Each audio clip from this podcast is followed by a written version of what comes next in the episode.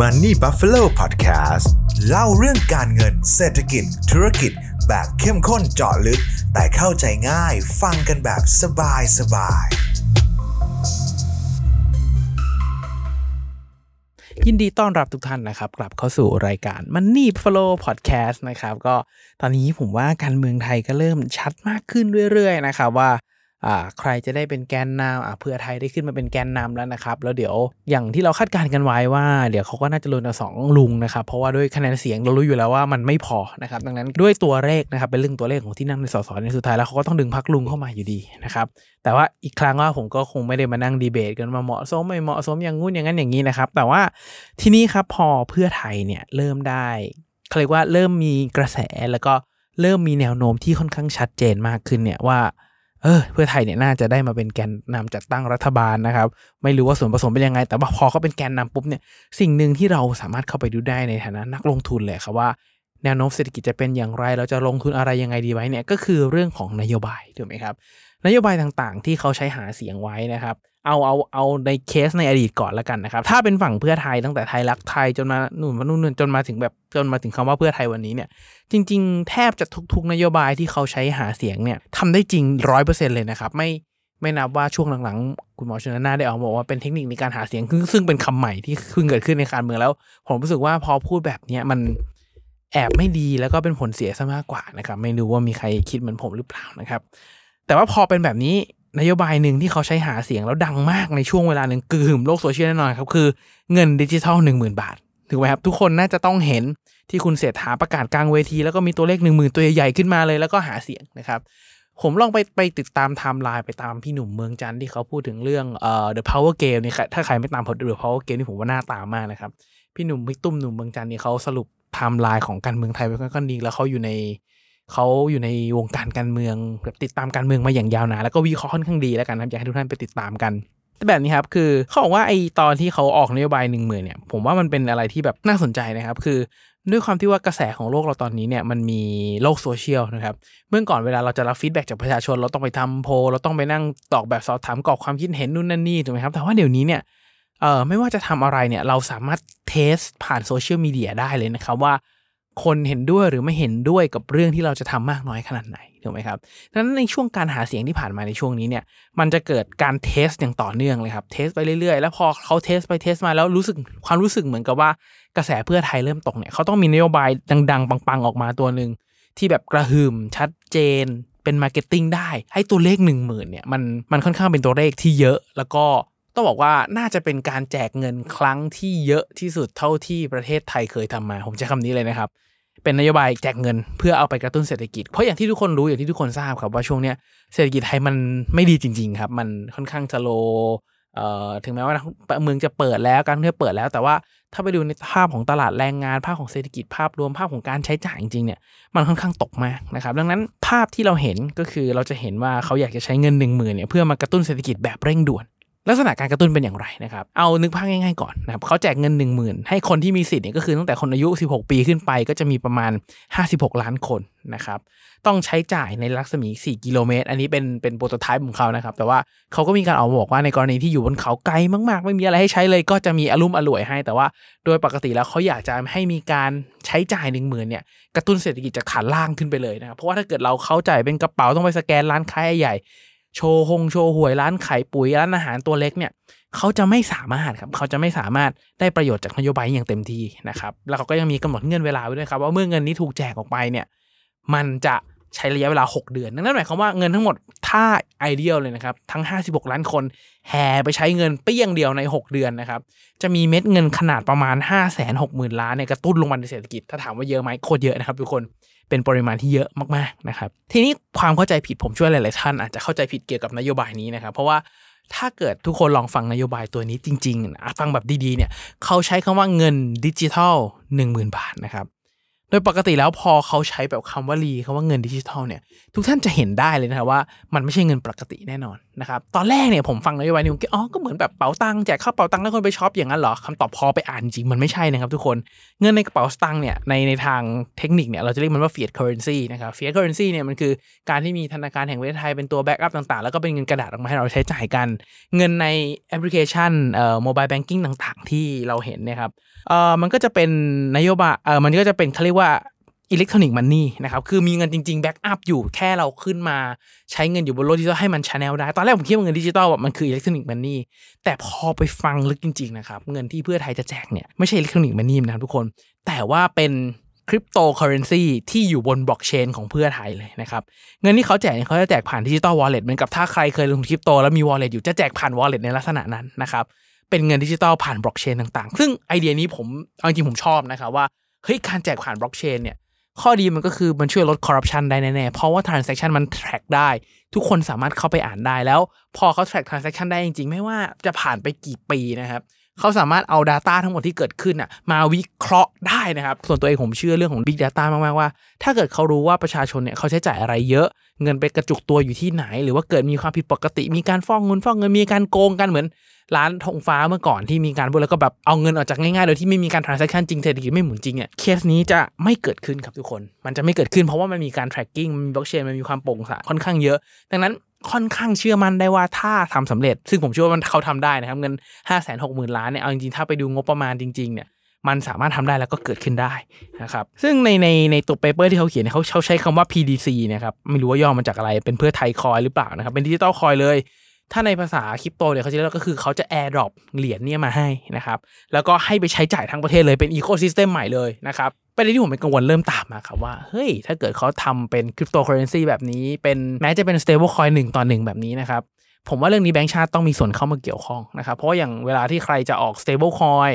ออกอะไรก็ตามที่มัน peg กับอะไรก็ตามเนี่ยจะต้องผมว่าคลังกับทางแบงค์ชาติจะต้องเข้ามาดูนะครับว่ามันเป็นยังไงมันทำได้จริงไหมมันเกิดขึ้นอย่างไรนะครับแล้วพอเขาพยายามสร้าง ecosystem ให้คนใช้เหรียญตัวนี้เยอะขึ้นละกันนะครับมองภาพมองภาพตามผมนิดนึงนี่คือสิ่งที่ผมคิดนะครับพอเขาต้องมีการให้ใช้จ่ายให้ซื้อของนะครับมีคนพ่อค้าขายผัดกะเพราผมจ่ายเป็นเพื่อไทย coin ออกมานะครับ ใช้จ่ายเสร็จปุ๊บ ถ้าสมมติว่าป้าคนเนี้ยจะเอาไอคอยตัวเนี้ยไปใช้จ่ายต่อในร้านค้าที่เขารับ PDC คอยด้วยเหมือนกันนะครับ ผมว่ามันจะไม่มีปัญหา มันก็ใช้จ่ายได้ตามปกติเพราะมันหนึ่งต่อหนึ่งถูกไหมครับ แต่ปัญหามันจะเกิดทันทีครับ ถ้าสมมุติว่าป้าคนเนี้ยอยากจะถอนเงินออกมา เพื่อไปซื้อของร้านค้าอื่น หรือนอกอีโคซิสเต็มที่เขาไม่ได้รับ PDC คอยเนี่ยจะเกิดปัญหาครับว่า แล้วป้าคนที่ขายข้าวผัดกะเพราไปเนี่ยเขาจะไปขึ้นเงินที่ไหน นะครับไอ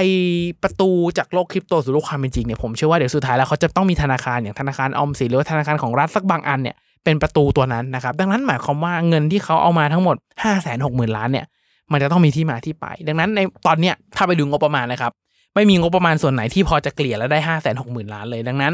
หมายความว่าอนาคตนะครับ จะต้องกู้ครับ เพื่อให้คนเนี่ยเป็นประตูนะครับแล้วไปถอนเงินออกมาได้ ดังนั้นรัฐบาลต้องกู้แน่นอน ซึ่งไอการกู้เนี่ยเป็นสิ่งที่ทุกคนรู้กันอยู่แล้วนะครับว่าจะต้องมีการกู้เกิดขึ้นแน่นอน แล้วคำถามก็จะกลับไปที่ทางเพื่อไทยว่าแล้วเพื่อไทยเอาเอาเงินที่ไหนมาจ่ายนะครับแน่นอนเขาก็จะตอบว่าโดยภาพปกติ ผมว่าถ้ามีใครไปถามเขาตอบแบบนี้แน่นอนครับว่า ก็จะมาจากการเก็บภาษีของนิติบุคคลที่ได้เพิ่มขึ้นไง ก็เศรษฐกิจหมุนมากขึ้น มีการใช้จ่ายมากขึ้นนิติบุคคลมีรายได้มากขึ้น ก็จะต้องจ่ายภาษีเยอะขึ้นนะครับรวมถึง ภาษีมูลค่าเพิ่มที่เก็บเพิ่มได้จาก transaction ต่างๆ ที่เกิดขึ้น ก็จะได้รายได้มากขึ้น รวมถึงผมว่าเดี๋ยวเขาจะต้องมีการเกลี่ยนโยบายครับ เกลี่ยเงินบางส่วนสักแสนกว่าล้านสองแสนล้านเนี่ยเข้ามาอยู่ในอยู่ในงบประมาณ5้าแสนหกหมื่นล้านที่เขาตั้งใจจะทำตั้งแต่เป็นวาระแรกแน่ๆเนี่ยอันเนี้ยเป็นภาระเร่งด่วนเนี่ยเขาน่าจะต้องทำนะครับ แต่ว่ากว่าจะเก็บภาษีได้ทุกคนมันไม่ใช่ภาษีมันไม่ใช่อะไรที่เก็บปุ๊บจ่ายปั๊บทันทีนะครับมันมีดีเลย์ของมันไอ้ช่วงก่อนดีเลย์แล้วแล้วแล้วคนมาถอนเงินจาก PDC คอยมาเป็นเงินบาทเนี่ยครับ มันจะต้องมีเงินกู้แน่นอน ดังนั้นพอเรามีการกู้เงินมันเสียดอกเบี้ยครับ พอกู้เงินปุ๊บเสียดอกเบี้ยปั๊บสิ่งที่ตามมาก็คือความเสี่ยงครับ ทุกคนลองคิดดูนะครับว่าถ้าสมมุตินะครับว่าระบบการเก็บภาษีเราไม่ได้เนี้ยมากนะซึ่งตอนนี้ก็ไม่ได้เนี้ยแบบร้อยเปอร์เซ็นต์ขนาดนั้นนะครับเก็บไม่ได้ขนาดนั้นแต่ว่าอย่ามีปัญหาสัมปทานนะทุกคนสมมติว่าภาษีเก็บไม่ได้ตามเป้า เงินที่ใช้จ่ายมันไม่ได้มันไม่ได้แบบ เก็บมีภาษีกลับมาอย่างที่คิดสมมตินะครับ หมายความว่าเราก็จะต้องเป็นหนี้ไปอีกไม่รู้กี่แสนล้านกี่หมื่นล้านนะซึ่งเรื่องนี้เป็นเป็นประเด็นที่หนักมากนะครับ เพราะว่าอย่างหนึ่งที่ผมไม่ค่อยชอบเลยคือ การแจกเงินลักษณะเนี้ยส่วนตัวเองผมเป็นนักเศรษฐศาสตร์นะครับผมจะไม่ค่อยชอบอะไรก็ตามที่ทาง government มีการ spending ลงไป แล้วมันไม่เกิดมูลค่าเพิ่มในระยะยาว อย่างเช่นนะครับ ผมจะชอบมากกว่าว่าในกรณีที่ ถ้ามีการลงทุนสร้างโครงสร้างพื้นฐานนะครับ ภายใต้ว่าโครงสร้างพื้นฐานนั้นมันไม่บูชิดนะครับ ทุกคนมันมันสมให้สมผลมันควรทำอย่างเช่นทำรถไฟฟ้าทั่วเมืองสมมตินะรถไฟฟ้าตามเส้นต่างๆ ทั่วเมืองทำให้คนใช้ใช้รถยนต์น้อยลงนั่งรถไฟฟ้าเยอะขึ้น มีการลงทุนสาธารณูปโภคทำถนนต่างๆ มีการเชื่อมกับต่างจังหวัดที่มันไกลมากขึ้นมีรถไฟฟ้าความเร็วสูง เพื่อให้ เกิดอย่างเช่น คนที่อยู่เชียงใหม่ก็สามารถมาทำงานกรุงเทพได้ในระยะเวลาแค่2ชั่วโมงไม่ต้องแบบไม่ต้องแบบไปรอสนามบินบินอีกสองสามสี่ชั่วโมงกว่าจะถึงถ้ามันมาถึง2ชั่วโมงได้ผมว่าความเป็นเมืองความเป็นแบบความเป็นที่คนจะมากระจุกอยู่ที่เมืองมันก็จะน้อยลง ผมเลยชอบอะไรก็ตามที่ลงทุนอย่างเช่นหรือว่า ลงทุนสนับสนุนสตาร์ทอัพแล้วให้สตาร์ทอัพเมืองไทยสมมติว่ามีคนทำ Grab สัญชาติไทยขึ้นมาประเทศไทยที่เอาเลยว่าอัดฉีดเงินเข้าสัญชาติแกร็บไทยแล้วก็ไปเก็บภาษีแกร็บที่อยู่ในตอนเนี้ยเขาเรียกว่า comparative advantage ที่ดีกับคนที่พัฒนาแกร็บไทยขึ้นมาอย่างเงี้ยแล้วควรจะได้เกิดการจ้างงานในไทยเงินอยู่ในไทย ทุกอย่างเติบโตในไทยเกิด value ในไทยแบบเนี้ยผมชอบแบบนี้มากกว่าครับ แต่ว่าการแจกเงินในลักษณะนี้เนี่ยมันไม่เกิด value ครับเหมือนกับ ถ้าเทียบเป็นบุคคลธรรมดาเนี่ยก็เหมือนกับการที่เรากู้เงินมาซื้อของไม่อยากใช้คำนี้แต่ว่าอันนี้เปรียบเทียบนะครับ ซื้อของมาเป็นแบรนด์เนมเราอยากได้กระเป๋าใบนี้มากเราซื้อกระเป๋าแบรนด์เนมกู้เงินมา3 0 0แสนมาตั้งปักวางไว้ เงิน3 0 0แสนที่กู้มีดอกเบี้ยวิ่งทุกวันนะครับ แต่เงิน3 0 0แสนที่เราใช้จ่ายไปเนี่ยมันไม่ได้ช่วยทำให้เราสร้างรายได้ได้เยอะขึ้น ไม่ช่วยทำให้เราเก่งขึ้น ไม่ช่วยทำให้เรามีทักษะมากขึ้น รายได้คงเดิมนี้เพิ่มขึ้นรายจ่ายมากขึ้น มันจะยิ่งทำให้เงินออมเราน้อยลง มันจะยิ่งทำให้เวลาเราอยากจะขยับขยายหรืออยากกู้เงินเพิ่มในอนาคตก็ทำได้ยากนะครับ ดังนั้นส่วนตัวเองผมก็เลยไม่ค่อยชอบเท่าไหร่ครับไอ้นโยบายการแจกเงินเนี่ยนอกจากว่ามันจะเป็นภาระหนี้ให้เกิดระยะยาวมันไม่เกิด value แล้วเนี่ยอีกเรื่องหนึ่งที่น่าเป็นห่วงมากๆเลยครับ คือต้องต้องยอมรับว่านโยบาย ประชานิยมกับประเทศไทย หรือว่าการหาเสียงนักการเมืองทำเนี่ยมันเป็นของคู่กันที่หลีกเลี่ยงไม่ได้นะครับ แต่ว่าพอเราเสพติดประชานิยมมากๆเนี่ยมันมีข้อเสียมาก ๆที่ตามมานะครับ เวลาที่ประชาชนลำบากเศรษฐกิจไม่ดีต่างๆ ทุกคนก็จะแบมือ แล้วก็เขาเรียกว่ารอร้องเรียกเรียกขอเรียกหานโยบายกระตุ้นประเทศก็ต้องเป็นหนี้เข้าไปอีกพอเป็นหนี้เข้าไปอีกก็ต้องใช้กันไปอีกแล้วเป็นหนี้เนี่ยเป็นหนี้สาธารณะเนี่ยเรามีส่วนร่วมทุกการทุกคน เพราะว่าดอกเบี้ยที่จ่ายหนี้ที่คืนมันมาจากภาษีเรานะครับ แล้วถ้าเกิดคนในประเทศทุกคนเสพติดแบบนี้เนี่ย ไม่ต้องพูดถึงว่าเราจะพัฒนาความสามารถอย่างไร ไม่ต้องพูดถึงว่าคนไทยจะเก่งขึ้นได้อย่างไรนะครับ เพราะว่าเขารู้ว่าถ้าเกิดวิธีนี้มันได้ผล เวลาที่เงินเริ่มไม่พอใช้เขาก็ไปแบมือขอไปทำประท้วงประท้วง สุดท้ายเดี๋ยวก็มีเงินแจกเข้ามาเนี่ย คนในประเทศเสียนิสัยนะครับ เสียนิสัยมากๆนะครับ มีหลายเคสที่เกิดขึ้นแล้วคนเสียนิสัยอย่างเช่นเคสคลาสสิกเวเนซุเอลานะครับ เมื่อก่อนประเทศเขาเป็นประเทศเกษตรกรรมปลูกโกโก้ต่างๆ พอเจอบ่อน้ำมันรัฐบาลแจกเงินประชากรไม่พัฒนาเลยนะครับ ตอนนี้เวเนก็ประเทศพังนะครับเอ่อหรือว่าจะเป็นประเทศอาร์เจนตินานี่ครับคือถ้าเกิดใครใครลองศึกษาเอ่ออาร์เจนไปเศรษฐกิจของประเทศอาร์เจนตินานะครับ ตอนที่ช่วงแบบคุณควรไปรงเนี่ยเป็นเป็นเขาเรียกว่าเป็นนายกเป็นประธานาธิบดีผมผมไม่แน่ใจระบบการปกครองที่นั่นนะครับ แต่ว่าคนที่นั่นเนี่ยชอบควรชอบคุณไปรงมากถึงขั้นมีมีเขาเรียกว่ากระแสที่เราไปรงนิสนะครับเหมือนเหมือนถ้าบ้านเราเหมือนทักซิโนมิกนะครับเศรษฐกิจของคุณทักษิณเนี่ยที่นู่นมีเปรงนิสที่ ประชานิยมจัดจัดประชานิยมแรงๆนะครับอาร์เจนตินาเกิดวิกฤตทุกสามสี่ปีเลยทุกคนลองไปดูแล้วอาร์เจนตอนนี้ค่าเงินแบบเขาเรียกว่าเออเขาเรียกว่าตอนนี้เขาเกิดเงินเฟอ้อสูงมาก แล้วเศรษฐกิจก็เกิดวิกฤตอีกครั้งเรื่อยๆนะครับแล้วก็แววเบียวนี่ก็เริ่มชัดมากขึ้นเรื่อยๆอย่างเงี้ยมันจะเป็นแบบนี้เพราะว่าคนในประเทศเนี่ยถ้าใช้คำคำหยาบๆก็คือขี้เกียจเสียนิสัย แล้ว มันไม่เกิดการพัฒนา เพราะว่าสุดท้ายแล้วมันมันไม่ได้เกิดความยากลำบากความลำบากก็แหกปากร้องขอเนี่ยอันตรายมากๆนะครับ แล้วอีกเรื่องที่ผมไม่ค่อยชอบนโยบายการแจกเงินเลยนอกจากมันเป็นประชานิยม นอกจากมันระยะยาวไม่เกิด value แล้วเนี่ยผมยังไม่ชอบเรื่องที่มัน เพราะว่าสุดท้ายแล้วพอการแจกเงินจริงๆเนี่ยทุกๆ ครั้งที่มีการแจกเงินอย่างมหาศาลนะครับ เงินมันจะหมุนกลับไปที่นายทุน เงินมันจะหมุนกลับไปที่รายใหญ่เสมอนะครับถึงแม้ว่าเขาจะพยายามกำหนดเงื่อนไขขึ้นมานะครับว่า ให้ใช้ภายใต้รัศมี 4 กิโลเมตรเท่านั้น ซึ่งแน่นอนครับในไซเคิลแรกเนี่ยที่เราไปซื้อข้าวผัดกะเพราริมบ้านเนี่ย แน่นอนครับว่าป้าคนนี้ได้เงินนะครับ แต่ทุกคนรู้ไหมครับว่าไอ้ป้าคนนั้นเนี่ยเขาก็ไปซื้อของมาจากร้านสะดวกซื้อขนาดใหญ่ เพราะว่ามันสะอาดกว่าถูกกว่าได้มาตรฐานมากกว่าเขาก็ไปซื้อจากของพวกนั้น ดังนั้น ต้นทุนวัตถุดิบต่างๆ ที่เป็นต้นน้ำต่างๆ เนี่ยบ้านเราเขามันถูกในทุนคลองไปหมดแล้วครับมันไม่มีทางหมุนอยู่ในเศรษฐกิจครัวเรือนอยู่ในหมู่บ้านนั้นจริง ๆ เนี่ย สุดท้ายแล้วครับพีระมิดในการที่มันกระจายความเหลื่อมล้าหรือว่าเงินที่มันหมุนไปเนี่ยมันจะหมุนเข้าข้างบนอย่างรวดเร็วเลยครับลองถามตัวเราเองก็ได้ครับ เวลาเราอยากจะซื้อเนื้อหมูเนี่ยเราไปที่ไหน เวลาที่เราอยากจะใช้จ่ายวันหยุด อยากจะไปที่ไหนกันนะครับสุดท้ายแล้วเราแทบจะไม่ได้ไปโลโก้พวกนี้แล้วแล้วโลโก้คนที่เป็นธุรกิจโลโก้เนี่ยเขาก็เป็นลูกค้าของธุรกิจรายใหญ่อีกทีหนึ่งดังนั้นสุดท้ายแล้ว ด้วยระบบของบ้านเราความเหลื่อมล้ำของบ้านเราที่เกิดขึ้นเนี่ยมันจะวนกลับไปอยู่แค่ไม่กี่คนเท่านั้นแหละครับเงิน5้าแสนล้านที่จ่ายลงไป ดังนั้นถ้าอยากจะให้นโยบายนี้มันดีมากขึ้นแล้วกันนะครับผมว่าอาจจะต้องมีการไปขึ้นภาษีรอเลยมั้งครับ เก็บกับกลุ่มคนที่ได้ประโยชน์จากเรื่องนี้จากเรื่องการอุปโภคบริโภคที่มากขึ้นนะครับต้องเก็บภาษีเพิ่มให้ได้นะครับไม่แน่ใจว่าทุกท่านคิดเห็นกันอย่างไร แต่ผมว่าเดี๋ยว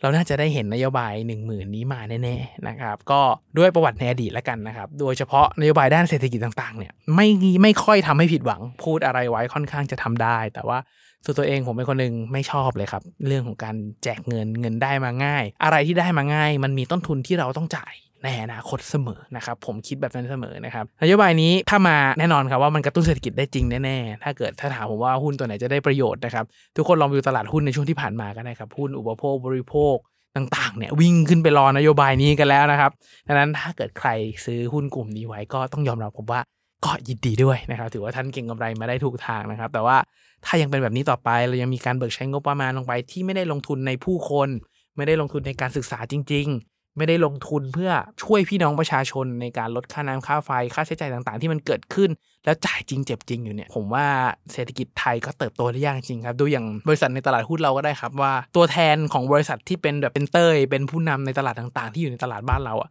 ปัจจุบันตอนนี้แทบจะไม่มีธุรกิจที่มันอยู่บนเมกะเทรนสวยๆเลยนะครับดังนั้นเราก็เลยจะได้เห็นกระแสเรื่องของเม็ดเงินไหลออกจากประเทศไทย นักลงทุนไทยเองก็กระจายเงินออกไปลงทุนต่างประเทศ เพราะว่า ประเทศไทยกำลังจะถูกทิ้งให้ล้าหลังนะครับ ถ้าถ้าพูดแบบอดีตนิดนึงคือ ประเทศไทยเราก็เคยเป็นเสือตัวที่ 5 ของเอเชียตอนปี 2535 นะก่อนที่จะเกิดวิกฤตต้มยำกุ้งแล้วก็ตอนนี้ก็กลายเป็นเสือหงอยเป็นแมวสมเลยนะครับ แล้วเราก็ไม่เคยกลับไปจุดนั้นอีกเลยนะครับ ตลอด 30 ปีที่ผ่านมา ซึ่งส่วนตัวผมว่าเป็นเรื่องที่น่าเสียดายนะครับประเทศไทยเรามีทั้งมีทุกอย่างที่เพียบพร้อมแล้วครับ แต่ว่าไอ้ความที่มีทุกอย่างเพียบพร้อมเนี่ยครับมันก็ส่งผลมากระทบก็ให้เกิดนิสัยเกิดพฤติกรรมของคนในประเทศด้วยเช่นกันนะครับผมว่า ถ้าเราอยากจะเปลี่ยนประเทศนี้ให้เศรษฐกิจมันเติบโตได้แล้วคิดไปจนถึงลูกหลานเนี่ยเรื่องของนโยบายลักษณะนี้เนี่ยผมว่าต้องเลิกได้แล้วนะครับแต่ว่าอย่างที่บอกแล้วครับว่าเรื่องของการหาเสียงเรื่องของการประชานิยมเนี่ยมันเป็นสิ่งที่คอนฟ lict ระหว่างกลุ่มคนที่เป็นนักการเมืองเขาต้องการฐานเสียงแล้วไม่ได้แบบดูถูกหรืออะไรนะครับแต่ว่าประชาธิปไตยมันจะ work ได้ก็คือคนในระบบในระบอบประชาธิปไตยเนี่ยจะต้องมีฐานความรู้ที่ใกล้เคียงกัน รู้วิเคราะห์ต่าง ๆ ได้ ไม่ได้ไม่ได้แค่มองว่า เลือกบุคคลนี้เขาจะให้อะไรเรา เราต้องมองภาพระยะยาวให้ออกด้วยว่า 5 ปี 10 ปีเราจะเป็นอย่างไรนะครับ แต่ว่า skill ในการมองไกลเนี่ยเราแทบไม่เคยจะถูกสอนเลยนะครับ มันก็เลยทำให้ตอนนี้เป็นปัญหาแล้วทำให้ประชานิยมมัน work มาก ๆสำหรับในประเทศเรานะครับ ไม่รู้ว่าทุกท่านคิดเห็นอย่างไร เห็นด้วยเห็นด้วยอยากให้ comment อยู่บนหลักการและเหตุผลละกันนะครับ ถ้าเกิดใคร comment มาแล้วไม่ดีดูถูกท่านอื่น หรือว่า คอมเมนต์แล้วมันไม่ได้มีเหตุผลมีแต่อารมณ์เนี่ยผมขออนุญาตแบนเลยแล้วกันนะครับ เพราะว่าจริงๆประเด็นนี้มันแอบติงการเมืองหน่อยๆ แต่ว่าอยากจะให้เห็นมุมมองอีกมุมมองหนึ่งเรื่องของเงินดิจิตอลหนึ่งหมื่นบาท ย้ำอีกครั้งนะครับเพราะไม่ใช่เงิน fiat นะครับเขาจะทำบล็อกเชนขึ้นมาแล้วแจกผ่านบล็อกเชนภาษาบ้านๆคือเขาเสกเงินขึ้นมาครับและให้ทุกคนไปใช้จ่ายใน ecosystem ต่างๆ โดยที่ให้ตัวเองเป็นรัฐบาลและให้ ecosystem ก็คือทั้งประเทศ ปัญหาคือตอนถอนเงินออกถอนเงินได้เออเขาเรียกว่าธนาคารนี้เจริญกับกรุงไทยออมสินเนี่ยครับจะเป็นประตูออกซึ่งเขาก็ต้องอนุมัติเงินกู้มารอ เราก็ต้องเป็นหนี้กันต่อไปนะครับ สุดท้ายแล้วนโยบายนี้จะเป็นอย่างไรผลจะเป็นอย่างไร รอตลาดเฉยกันละกันนะครับ สุดท้ายถ้าใครชอบพอดแคสต์นี้ อยากจะฝากทุกคนจริงๆครับให้กดไลค์กดแชร์กด subscribe ในทุกช่องทางที่ทุกท่านรับฟังนะครับ เพื่อเป็นกำลังใจให้กับตัวผม เป็นกำลังใจให้กับทีมงานมันนี่บัฟฟาโลนะครับเพื่อตั้งใจผลิตชิ้นงานดีๆ ต่อไปนั่นเองนะครับยังไงก็ขอให้ทุกท่านโชคดีกับการลงทุนนะครับ